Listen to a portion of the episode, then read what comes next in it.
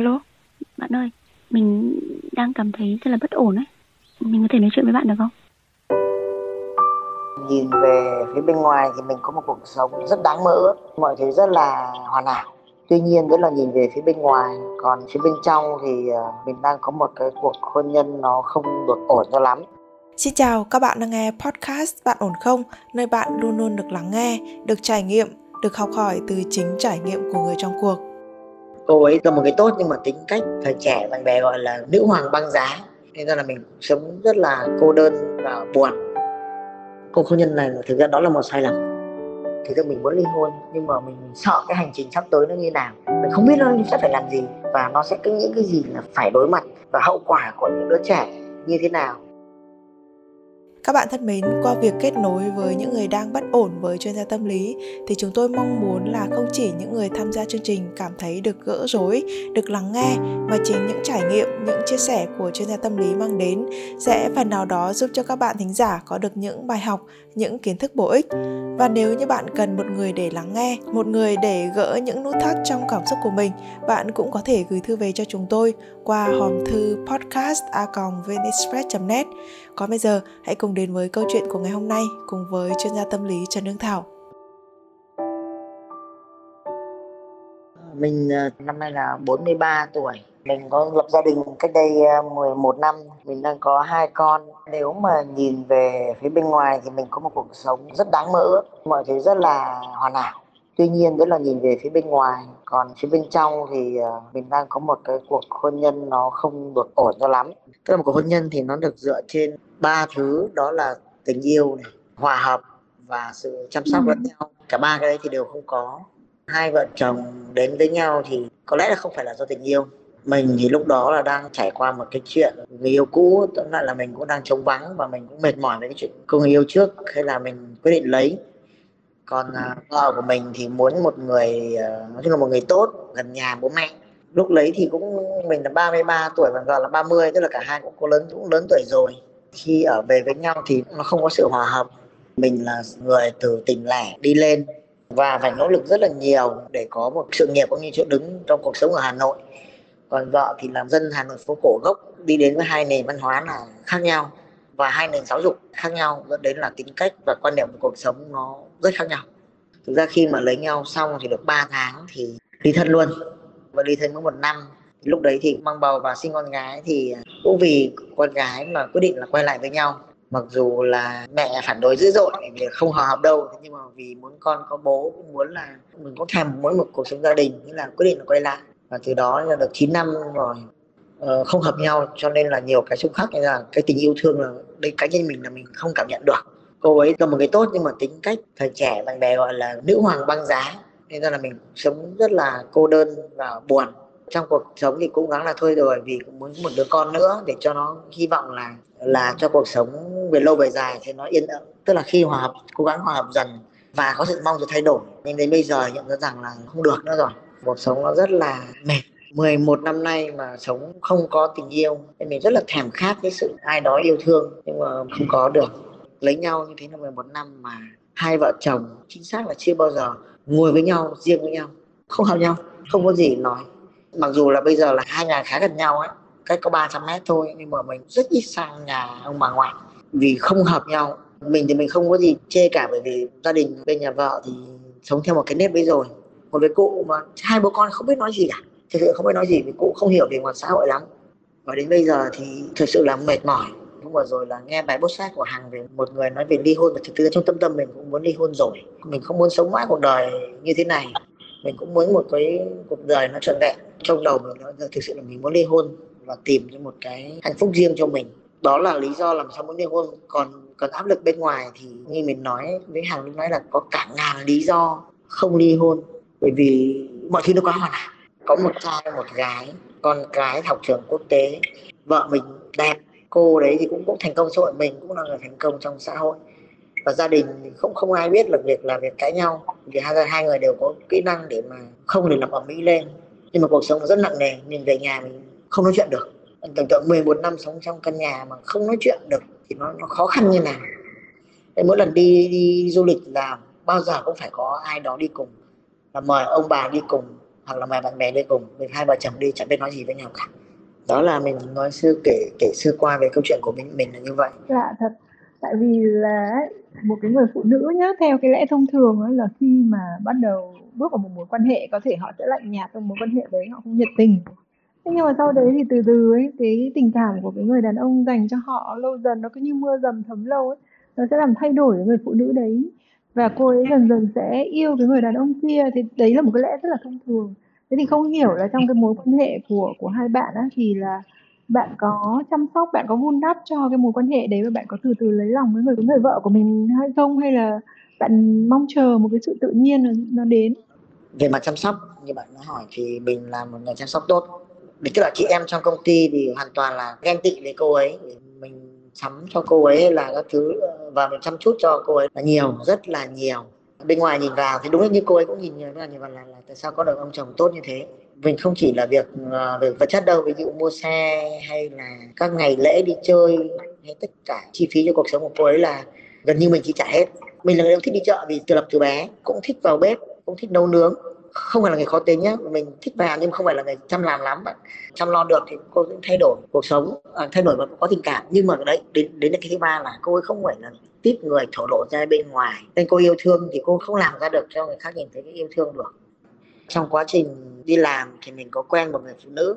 Tôi không biết thế nhưng mà mình thực sự là mình cũng rất là tôn trọng người phụ nữ ấy thì lúc đấy mình rất cô đơn và người phụ đấy là cũng là một bà mẹ đơn thân. Cả hai mới chỉ là mến nhau. Thì xong cô ấy bảo là thôi anh có gia đình em đã làm bà đơn thân rồi cho nên là em không thể mà để một người phụ nữ khác giống em được. Thế là thôi luôn.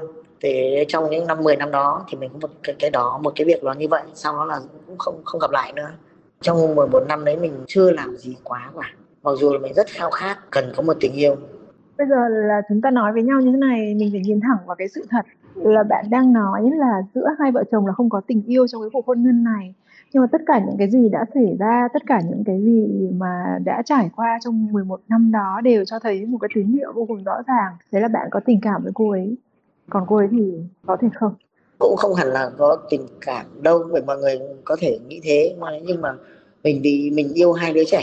Thực sự là rất nhiều lần là, là, là mình nghĩ đến chuyện đấy rồi đi rồi rồi. Nhưng mà mình không mình cứ cảm thấy là cứ hai vợ chồng đang sống với nhau vì đứa trẻ. Rồi thế thì bé lớn nhà mình năm nay bao tuổi? Bé lớn năm nay là 10 tuổi. À tức là sau khi kết hôn một năm thì mình đã có bé luôn rồi. Đúng rồi. Bây giờ mình nhìn nhận lại cuộc hôn nhân này để để cho thấy rằng là thứ nhất giữa hai người là không có cái gì hợp nhau và cái sự cố gắng của bạn là cái sự cố gắng hoàn toàn một chiều từ phía bạn và mặc dù bạn cố gắng như vậy nhưng mà cô ấy không tiếp nhận thì bạn có thể lý giải được cái lý do tại sao của cái người phụ nữ với tất cả những cái sự cố gắng của mình như vậy mà cô không hề rung động thì nó có một cái lý do gì không? Cô ấy có còn vương vấn tình cũ cô ấy có còn cô có cảm thấy là là cái cái, cái style người đàn ông này nó không phù hợp với tôi hay thế nào không? Cô ấy thì không có vương vấn tình cũ. Mình biết là mình là người gần như mình là người đầu tiên. Và duy nhất cho tới thời điểm này. Có một cái uh, mình cảm nhận rất là rõ. Đó là cái sự kiêu hãnh rất kiêu hãnh luôn muốn là mình là người kiểu trên cơ hơn chồng cho nên là lúc nào cũng cảm thấy trong lòng không được vui. Có thể mình không biết dũng cảm nhưng mà khi mà mà nhìn thấy một người chồng mà thành công á thì người ta sẽ hạnh phúc về điều đó và, và tự hào rằng là lấy người chồng giỏi nhưng cô không thoải mái cô ấy muốn là cô ấy phải hơn chồng. Và mình cũng biết rằng là khi mà cuộc ly hôn này mà xảy ra thì cô sẽ về với bố mẹ và ở bố mẹ mà không lấy ai nữa. Ngày xưa là cô ấy gần như không có nhiều lắm về nhu cầu lập gia đình, giống như là mình cảm giác như là cô đấy là cô chọn mình, bởi vì là chính cô cũng nói là lấy, bởi vì là anh gần nhà em. Có một lần tôi với cả hỏi một cái bạn là bọn em yêu nhau mà không nói chuyện với nhau thì bọn em làm cái gì? Các bạn ấy bảo là ủa, chị có nhiều thứ để làm, mắc cái gì mà cứ phải nói chuyện với nhau mới đủ? Với lại là cuộc sống là đâu phải lúc nào cũng có chuyện để nói chị có thể làm những việc khác hoặc là chị có thể im lặng ở bên cạnh nhau mà chấp nhận cái sự có mặt của nhau thì đấy cũng là tình yêu rồi. Đúng. Là mỗi người có một cái khái niệm khác nhau về tình yêu và cái cách đối xử khác nhau với cuộc sống của chính bản thân mình và cái người ở bên cạnh mình. Quan trọng là bây giờ là mình chọn cái giá trị nào thôi. Thì ở đây thông qua cái câu chuyện mà bạn nói thì rõ ràng là bạn chọn một cái giá trị thấu hiểu về mặt tâm hồn và phải có thể có được những cái sự kết nối sự trao đổi với nhau. Mà ở đây thì ừ. trong cái cuộc hôn nhân này nó hoàn toàn thiếu vắng Ờ, Đúng mặc dù là bạn đã có những cái nỗ lực để cố gắng tạo ra cái điều đấy nhưng tại sao lại không có được tính nói chung? Nếu như vậy thì những cái cuộc gặp gỡ trước kia khi mà bắt đầu chúng ta bước vào cái cuộc hôn nhân này mình không có hề trao đổi với nhau cái gì hay sao? Hay là ăn nói nhát gừng? Đúng rồi trước kia thì đúng là chưa có một cái buổi nói chuyện nào hai người cả. Và ăn nói cũng lách gừng. Cuộc hôn nhân này thực ra đó là một sai lầm. Sai lầm bởi vì là mình yêu vợ mình là người thứ tư. Có nghĩa trước đó đã từng yêu nhiều rồi là đã biết hiểu thế là tình yêu rồi là mình có hiểu nhưng vẫn không hiểu mình muốn gì khi mà bước vào cái cuộc hôn nhân. Tại vì cái định kiến ở trong đầu mình nó còn nặng quá ấy. tức là tôi phải đạt được cái điều này, tôi phải giữ được cái này, tôi phải giữ được cái kia. Tức là yêu cầu và cái đòi hỏi về về cái cuộc sống và cái góc nhìn của những người xung quanh đối với cuộc sống của tôi dường như nó đang bị xung đột rất là mạnh mẽ với những khao khát ở trong tâm hồn của bạn. Và chính cái này nó trở thành cái gánh nặng và nó trở thành một cái cuộc chiến không có hồi kết. Bởi vì là yêu cầu của người xung quanh thì họ sẽ không thay đổi. Và khao khát trong tâm hồn của bạn thì nó vẫn còn nguyên ở đó nếu như chúng ta không để cho một trong hai thằng nó phải lùi bước trong khỏi cuộc chiến này, thì bạn sẽ luôn luôn ở trong tình trạng này. Cách đây khoảng một năm thì mình như thế, nhưng bây giờ mình cũng thay đổi. Tức là mình cũng chấp nhận là bỏ tất cả. Tóm lại tôi chẳng quan tâm gì, cuộc sống của tôi chỉ có một lần thôi. Cái khó nhất là thực ra mình muốn ly hôn, nhưng mà mình sợ cái hành trình sắp tới nó như nào. Mình không biết nó sẽ phải làm gì, và nó sẽ có những cái gì là phải đối mặt, và hậu quả của những đứa trẻ như thế nào khi đối mặt bố mẹ nó ly hôn. Vì mình trước mình có một người bạn hồi chơi thì bé và bố mẹ nó ly hôn mà lớn lên mình thấy nó nhìn thấy nó nó vẫn bị ảnh hưởng nó không bình thường được như những người khác. Mình sợ những cái đó nên không đủ dũng cảm để làm mạnh hơn được. Nhưng mà nếu ở trong một cái gia đình mà bố mẹ có một cái cuộc hôn nhân băng giá với nhau ấy, thì đứa trẻ nó liệu nó có còn cái niềm tin vào cái tình thân và cái uh, cuộc sống gia đình không? Để mà nó có thể phát triển một cách bình thường. Đấy cũng đã đó là một vấn đề. Tức là kiểu gì thì một đứa trẻ nó cũng sẽ bị ảnh hưởng dưới góc độ này dưới góc độ kia nếu chúng ta không có được những cái điều mà thực sự mình mong muốn và mình mình cảm thấy là sẽ tốt nhất cho bé thế thì dù mình chọn cái phương án nào thì nó cũng sẽ có những cái sự ảnh hưởng xảy ra. Và khi cái sự ảnh hưởng đấy xảy ra thì cái nhiệm vụ của chúng ta là gì? Chúng ta không có đối chọi lại với ừ. những cái hậu quả đó mà là bạn phải tìm cách để mà biến cái hậu quả đó thành một cái bài học có ích cho bé thì như thế thì thì thì, thì bé sẽ sẽ bị sẽ giảm thiểu được cái sự ảnh hưởng. Tại vì dù bạn có lựa chọn như thế nào thì ở trong cái tình huống này của chúng ta chúng ta đều thấy con bị bị ảnh hưởng hết. Hiện nay nó đang rất là tốt đẹp. Mình không không hạnh phúc nhưng mà mình đây mình vẫn đang chịu đựng được. Trong mong muốn của mình là mình không muốn chịu đựng nữa. Nhưng mà khi bước ra một cái khoảng không mới mà mình chưa biết nó là cái gì mình đang sợ nó. Vì đi bước sang là mình sẽ không bước lại nữa. Thật ra ấy, nếu như mà bạn vẫn muốn khao khát cái cuộc sống hạnh phúc cho riêng mình ý, thì nó sẽ rơi vào một cái cảnh rất là trói ngang này tức là tôi không có tìm được cái hạnh phúc ở đây tôi sẽ tìm hạnh phúc ở chỗ khác xong tôi lại về để tôi làm chọn cái nghĩa vụ của của một gia đình. Cái tình như vậy ấy, thì nó không có tốt Đúng cho rồi. cả cả gia đình này và cả cái người phụ nữ mới của bạn ấy. Chính xác chính xác rất là thiệt thòi cho cô đó rất là đáng thương cho cô đó. Mình không muốn cũng không muốn như thế. Thế thì cái gì mà muốn được ấy thì nó cũng phải trả giá hết. Đi mua cái áo cái quần đôi giày còn phải trả tiền cho người ta mà thế tại sao mình muốn được một cái điều gì đấy khác mà mình lại không chấp nhận trả giá? Chuyện đấy là vô lý. Không ai làm từ thiện cho cuộc đời của mình cả. Và mình phải trả giá cho những thứ mà mình mong muốn. Vậy thì cái mà quan trọng nhất ý, thì tôi nghĩ là bạn nên xác định xem là điều tôi mong muốn nhất là cái gì và cái gì tôi có thể hy sinh được. Khi mà bạn xác định rõ được hai cái điều này và đặt nó lên bàn cân với nhau thì bạn sẽ thấy là ừ cái này nó có đủ nặng. Cái mà điều tôi mong muốn là có đủ nặng để tôi trả một cái giá đấy là cái sự hy sinh kia hay không và làm sao để tôi có thể làm cho cái sự hy sinh đấy nó giảm thiểu nhiều nhất cái thiệt hại của nó? Tại vì đúng cuộc đời của mỗi người chỉ có mỗi một lần thôi. Mình không thể mãi ở trong một cái vũng buồn mà mình biết là mình càng ở trong đấy thì nó sẽ càng nuốt chửng mình xuống dưới. Mình càng cựa quậy mình càng cố gắng bao nhiêu thì nó giống như ở trong cái vũng lầy nó càng hút mình. Rõ ừ. ràng là cái người mà sẽ phải chết là mình. Ừ. trước cái sự sống chết của bản thân mình và những cái người xung quanh mình họ có thể ừ. bị ảnh hưởng bởi cái sự vượt thoát lên khỏi vũng buồn của mình bởi khi anh nhảy khỏi cái vũng buồn đấy thì chắc chắn là buồn ở dưới chân anh sẽ văng hết vào mặt người khác đấy là chuyện ừ. không thể tránh khỏi nhưng mà bây giờ mình mình phải rất là rõ ràng trong cái sự lựa chọn này còn nếu như mà nếu mà cái tuyệt vời nhất là chúng ta sẽ cố gắng biến cái vũng lầy của cái cuộc hôn nhân này trở thành một cái mảnh đất màu mỡ tươi tốt để vun trồng thì thì chúng ta nhìn thấy được rằng là nó phải có sự hợp tác từ phía bên kia, tức là vợ của mình cũng phải có một cái mong muốn gì đấy cho cái sự thay đổi này. Phải thăm dò một cái sự thay đổi từ phía cô ấy, xem là anh thực sự là thời gian vừa rồi anh không có hiểu được em và chúng ta không có đạt được những cái thỏa thuận về nhau, về cách đối xử với nhau sao cho đúng. Em thì không thích sự lãng mạn, anh thì lại thích sự quan tâm gần gũi lãng mạn. Vậy thì có khi nào là chia đôi được cái cái đấy ra không? Tức là cộng vào chia đôi ra được không? Thì có một cái sự thỏa thuận không? Em lùi một tí anh lùi một tí. Em tiến một xíu anh tiến một xíu. Sao cho nhịp nhàng giống như hai người đang nhảy một cái điệu nhảy. Cuộc hôn nhân này nó là một cái bản vang dài vô tận trong suốt mấy chục năm à, lâu lâu sẽ dẫm như lên chân nhau sai nhạc hay này nọ các thứ. Thì bây giờ mình điều chỉnh lại những cái đấy. Nói chung hay là với tất cả những cái chương trình podcast bạn đã nghe thì đấy nó là bộ mặt của hôn nhân không phải những cái cuộc hôn nhân lý tưởng ở trong cuộc sống này nó cực cực kỳ ít hầu hết là những cuộc hôn nhân mà nó đều có vấn đề ở trong đấy, và cái quan trọng là người ta ở lại trong cái cuộc hôn nhân đấy vì những cái khoảnh khắc tốt nó nhiều hơn những khoảnh khắc xấu, và người ta phải cố gắng bước qua những cái khoảnh khắc xấu, bước qua những cái thất vọng của chính bản thân mình cũng như cái sự thất vọng của người khác về mình. Tức là dần dần dần cái tình thân ấy nó sẽ biến mọi thứ tốt hay xấu nó trở thành bình thường hết và mình chấp nhận được cái sự bình thường đấy thì mình ở lại ổn định ở trong cái cuộc sống ấy thôi. Đấy, thì mình đang trong quyết định quyết định đấy, nhưng mà mình đang thiếu tự tin vào cái quyết định của mình tất cả mọi thứ nó đều phải được lượng hóa hết ấy. Cái này nó giá trị của nó là bao nhiêu cái kia cái giá trị của nó là bao nhiêu. Tức là có hai yếu tố một là định tính hay là định lượng. Là mình luôn luôn sắp xếp mọi thứ trong cuộc đời mình theo kiểu định hướng là ờ tôi cảm thấy như thế này tôi cảm thấy như thế kia. Thì nó rất là khó để quyết định. Nhưng khi mình định lượng rõ ràng luôn là ở ừ, đây gạch đầu dòng số 1, số 2, số 3, số 4 bao nhiêu phần trăm trong cuộc đời tôi kiểu như vậy.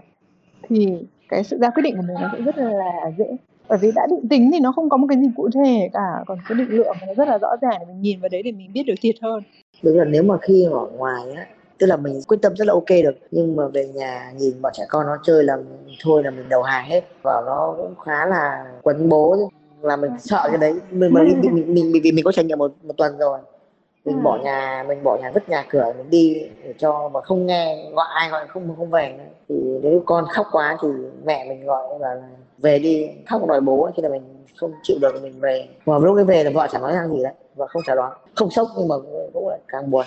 Tức là cái thời gian mà ở bên cạnh con ấy, nó có thể quy đổi được bằng chất lượng chứ không phải ừ. là bằng cái cái số thời gian mà bạn ở bên cạnh. Bạn đang lo là bạn ở bên cạnh con ít quá thì thì bé sẽ không còn thương mình bé sẽ không còn cảm nhận được tình yêu của mình đúng không không phải mình sợ là với nền giáo dục cũ bọn nó sẽ bị có vấn đề. Vì bản thân là chúng hai đứa tính cách của nó đã con bé đã, đã, đã yếu đuối rồi. Bây giờ này không có bố ở đấy vực lên như này chúng theo cách dạy cũ thì con bé sợ nó hỏng mất. Bây giờ cái ừ. vấn đề là cái thời gian để mà cho bé nó ở trong một cái môi trường khác cái môi trường đấy nó có đủ nhiều hay không? Và cái thời gian mà bạn dành cho bé nó có đủ chất lượng hay không? Để mà con cảm thấy là ừ cái thời gian dành cho bạn nó trở thành một cái ấn tượng sâu đậm và bé nó sẽ học theo những cái điều đó. Hơn là cái thời gian ở bên kia dù nhiều hay là như thế nào đi chăng nữa. Nhưng mà nó không có gì ấn tượng cả và nó thậm chí là nó không tích cực với cái não bộ của bé thế thành ra là nó sẽ tự động nó từ chối tất cả những cái tín hiệu phát ra từ cái bên đó. Tóm lại là bạn đã có quyết định của mình chưa? Hay là là vẫn đang trong tình trạng là thôi tôi phải tiếp tục cái cuộc hôn nhân này để giữ các con tôi? Nếu mà bạn tiếp tục chọn cái giải pháp đấy thì hãy cố gắng bình thường hóa những cái khao khát của mình. Mình cũng nghĩ là mình quên bản thân cũng khá lâu rồi mà mình không muốn quên nữa đấy nên là thế khi mà bạn trả lời cái câu như thế thì có nghĩa là bạn đã có quyết định cho mình và cái mà chúng ta đang bàn với nhau ở đây là những cái giải pháp để cho những cái giá mà bạn phải trả nó sẽ ít đau đớn nó sẽ ít thiệt hại nhất thế thôi. Cái mà chúng ta cần phải tập trung vào nó là những cái đó chứ nó không còn là cái việc ừ tôi có nên lựa chọn cái này lựa chọn cái kia nữa hay không bởi vì câu trả lời đã có rồi. Cái mà chúng ta sau cái buổi trò chuyện này sẽ là cái bước tiếp theo đó, là ta sẽ tập trung vào những cái hậu quả có thể xảy ra và làm cho nó bớt thiệt hại nhất. Sau mình đang định dự định là như thế này này, tức là mình sẽ gặp, nói chuyện với với vợ mình. Chúng ta sẽ chia tay và chúng ta sẽ có một năm để chuẩn bị cho việc đó. Mình đã định là, và mình muốn là sau đó thân là nhẹ nhàng. Mình với lại mình sợ là bởi vì thằng bé mới có, năm nay mới có 3 tuổi. Mình sợ là có sớm quá không? Thật ra khi mà con nó đã định hình và nó hiểu hết được là ừ cái này là gia đình này cái này là cái sự chia tách và sự đau khổ này thì lúc đó nó bị tách ra nó còn khổ hơn. Ok mình hiểu. Thế con bé ví dụ như là mình hỏi là tâm lý con bé nó sẽ như thế nào? Trong trường hợp nó ở với mình hoặc ở với mẹ nó? Nó có thích thú cuộc sống hoặc có cả bố lẫn mẹ và nó có cảm thấy hạnh phúc trong cuộc sống có cả bố lẫn mẹ? Khi có cả bố lẫn mẹ thì bé có được hưởng một cái niềm hạnh phúc gì đặc biệt hay không? Hưởng nhiều bởi vì cả hai người đều đều rất là yêu và chăm con nó được hưởng trọn vẹn tất cả mọi thứ đấy. Bố mẹ dù không hợp nhau thế nhưng mà đều dành tất cả cho con bé. Có nó nó rất hạnh phúc khi mà có có cả bố lẫn mẹ. Thế bố mẹ mà lạnh nhạt với nhau như vậy không lẽ à, đến lúc mà có con này đấy thì bố mẹ lại diễn là hạnh phúc trần đầm ấm chan hòa hay thế nào? Thì nó vẫn là bố mẹ tức là nó đòi họ chăm chút cái gì vẫn có đầy đủ và bố mẹ nói chuyện với nhau nhưng mà dĩ nhiên là không thể mà tình cảm được. Nói nhát gừng nhát nhát gừng với nhau ấy theo kiểu nhát gừng nhát gừng ấy có là cái việc mà một đứa trẻ được chiều chuộng nó không đồng nghĩa với việc một đứa trẻ nó sẽ phát triển tốt. Thậm chí là những đứa bé mà được chiều chuộng quá bởi vì mình cứ nghĩ đến chuyện là phải bù đắp cho con ấy thì nó sẽ ừ. sinh ra một số những cái tính cách ví dụ như là sự kiêu mạn hay là sự đòi hỏi quá đáng những cái sự đáp ứng của người khác dành cho mình. Và khi như thế thì ra đời con sẽ rất là bất lợi. Cho nên là cái này có lẽ bạn nên cần phải xem xét kỹ lại. Bởi vì là nếu như mà nhá mình cứ giữ cái suy nghĩ này thì bạn sẽ còn mắc kẹt ở trong cái việc là có ra quyết định được hay không trong khi cái khao khát của bạn thì nó đã quá lớn rồi. Thì chúng ta phải cố gắng bước qua tất cả những cái gì thuộc về cảm tính của mình để mà tiến tới một cái bước là định lượng toàn bộ cái giá trị cuộc sống của tôi. Cái nào bao nhiêu phần trăm bao nhiêu phần trăm. Tôi có thể giảm thiểu thiệt hại của nó thành bao nhiêu phần trăm. Như thế. Thì cố gắng bình ổn lại bản thân để cảm thấy là ừ cái này nó cũng không quá mất mát. Ờ. nó cũng không phải trả giá mà mà đến lúc mà nhìn lại mình hối hận quá vì vì cái giá phải trả quá kinh khủng. Kiểu vậy ừ mình sợ nhất là cái sợ nhất là cái giá phải trả nó quá kinh khủng. Không có ai phải hy sinh hoàn toàn cái bản thân của mình để gây dựng một cái hạnh phúc ảo cho một người khác. Để mà khi mà cái chuyện này thực sự nó vỡ ra thì chưa chắc người ta đã hạnh phúc. Bởi vì người ta hiểu được rằng là à hóa ra tôi lại là nguyên nhân của những cái sự bất hạnh mà cái người mà tôi yêu thương phải chịu đựng bao nhiêu năm nay hay sao? Ồ, bạn nói hay quá. Ok ừ. ok. Nói chung ấy là thật ra thì nó đều đã có câu trả lời rồi nhưng mà trước một quyết định ấy thì con người của chúng ta bao giờ nó cũng sẽ hơi băn khoăn một xíu. Đây là một cái chuyện rất là bình thường đương nhiên. Tại vì là mọi thứ nó đều đang lên lên lên lên mà kể cả thái độ của vợ bạn hay như thế nào đấy nó không đủ một cái cú vứt phát cực kỳ mạnh để đẩy bạn vào quyết định là đặt xuống là không thể cầm lên được nữa. Tức là nó vào cái thế đã rồi. Nó vào cái thế mà ừ. không thể nào mà rút tay lại được. Ừ. cho nên mình vẫn còn dập dần dập dần đấy. Cho nên đôi khi ấy là là mình phải đẩy mình vào cái thế nó không còn được lui rồi ok mình hiểu. Cảm ơn bạn rất nhiều. Không nghĩ là một chuyện này nó lại giúp ích được nhiều cho mình đến như vậy. Các bạn thân mến, bạn có nghĩ là mình có thể duy trì được một cuộc hôn nhân mà không cần tình yêu không? Nguyễn Hằng đã có nhiều cuộc trò chuyện về vấn đề này với cả những người đã từng ly hôn và cả những người nghĩ rằng mình sẽ không bao giờ ly hôn. Nhưng mà có lẽ là mình sẽ không bao giờ có được một câu trả lời duy nhất bởi vì cuộc hôn nhân sẽ tùy vào cách định nghĩa và khả năng trả giá của từng người.